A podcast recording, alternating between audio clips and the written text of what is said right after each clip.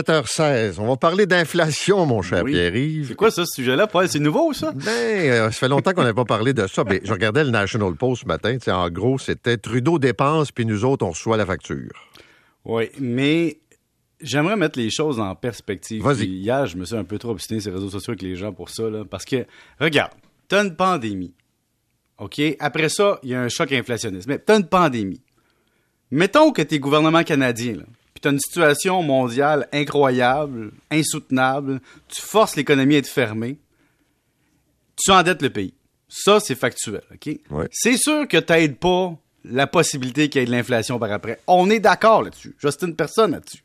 Mais de dire que c'est la faute du gouvernement qui a réagi en fonction d'une pandémie, là maintenant, c'est le niveau de dépenses sur lequel on peut s'obstiner, le niveau d'intervention. Mais je vais ramener tout le monde dans la crise financière. Stephen Harper, Stephen Harper avait fait un déficit de plus de 50 milliards. À l'époque, il était énorme.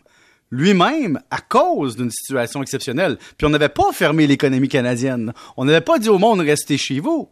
On n'avait pas dit au monde il y a une pandémie mondiale. On était juste dans une crise de liquidité mondiale. Donc, ce que je tiens à dire là-dessus, c'est qu'on vit les contre-coups. Puis oui, M. Trudeau, Mme Freeland et les autres ont beaucoup dépensé. Et ça, c'est vrai. Et ça n'a pas aidé la situation. Maintenant, ajoutez ça à plein d'autres facteurs. C'est ce qui fait en sorte qu'on peut pas dire c'est la faute de Justin Trudeau. Je te donne des exemples. Euh, un choc démographique, par exemple, au Québec, ben, ça crée de la pénurie de main-d'œuvre. Et ça, c'est, c'est pas Justin Trudeau qui l'a créé. Il était même pas né quand ça a commencé, ce choc démographique-là, en début. Après ça, on peut se dire, oui, pandémie. Après ça, il y a la Banque du Canada qui était bien encline à augmenter les taux d'intérêt à l'époque, qui était dans une vision de ramener des taux neutres, des taux directeurs neutres. Puis il a dit, regardez, la pandémie nous a empêchés de faire ça. Et donc, on a joué avec notre politique monétaire. C'est sûr qu'il y a un effet par la suite.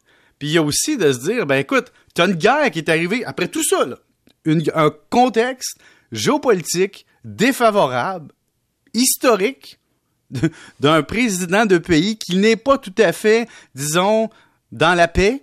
Et tout ça a est venu exacerber un problème. Puis le logement, c'est une autre affaire.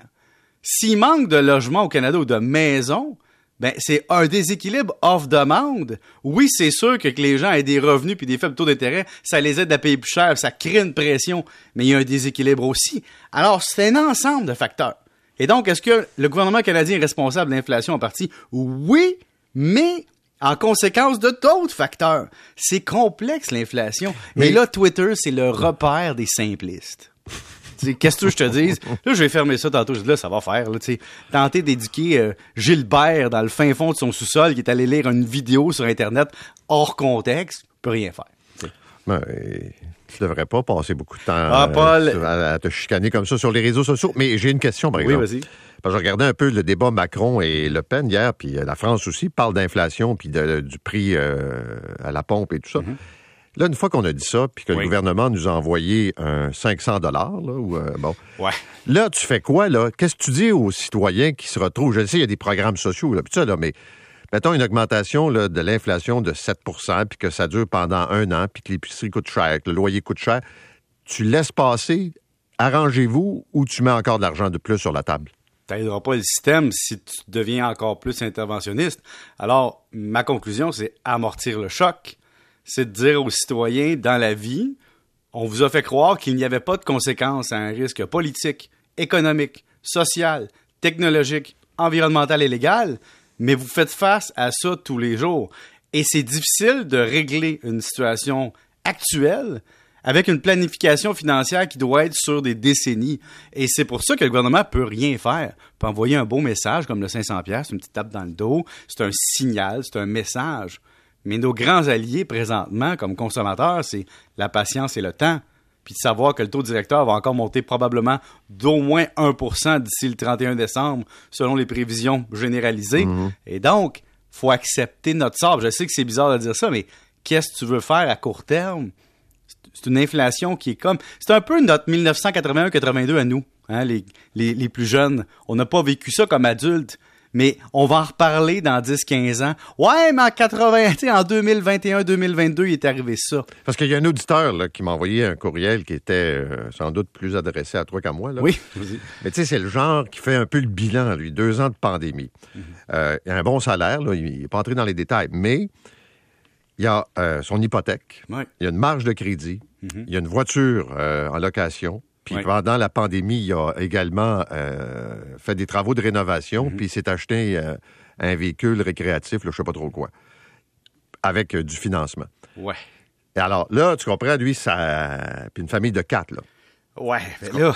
Là, c'est lourd un peu, là. Mais disons que monsieur a fait exactement ce que le signal de prix lui envoyait, c'est-à-dire le financement est pas cher, ne sois pas prudent. Parce que c'est un véhicule récréatif, c'est pas dans les biens de consommation de base, on s'entend. Et donc l'hypothèque, les travaux et tout ça, Paul, la réalité, c'est que les taux d'intérêt bas ont envoyé un signal aux Canadiens. Vous êtes capable de vous endetter à faible coût. Et quand le vent change de bord, ben, le Canadien réalise que c'était pas à faible coût à long terme. Un prêt hypothécaire de 25 ans, ça se paye pas à 1% 1,5% ou 2% Ça se planifie à 3, 4, 5, 6. Mais c'est un peu, je me souviens que c'était ta théorie quand tu disais aux gens, là, vous voulez acheter une maison, euh, puis le taux d'intérêt est à X. Dites-vous, est-ce que je suis encore capable de payer mon hypothèque? À X Si- plus 2. À X plus 2, par exemple. Si la réponse c'est non, c'est que la maison est trop cher. est trop chère pour vous. Mais les gens vont me répondre, ouais, mais j'en voulais une maison, puis je pouvais pas l'acheter si je faisais pas ça. Ils ont raison. Donc, on est dans un, un cul-de-sac, Paul. Bon, on va aller faire le plein, puis on va aller faire l'épicerie. Salut. Salut, bonne journée.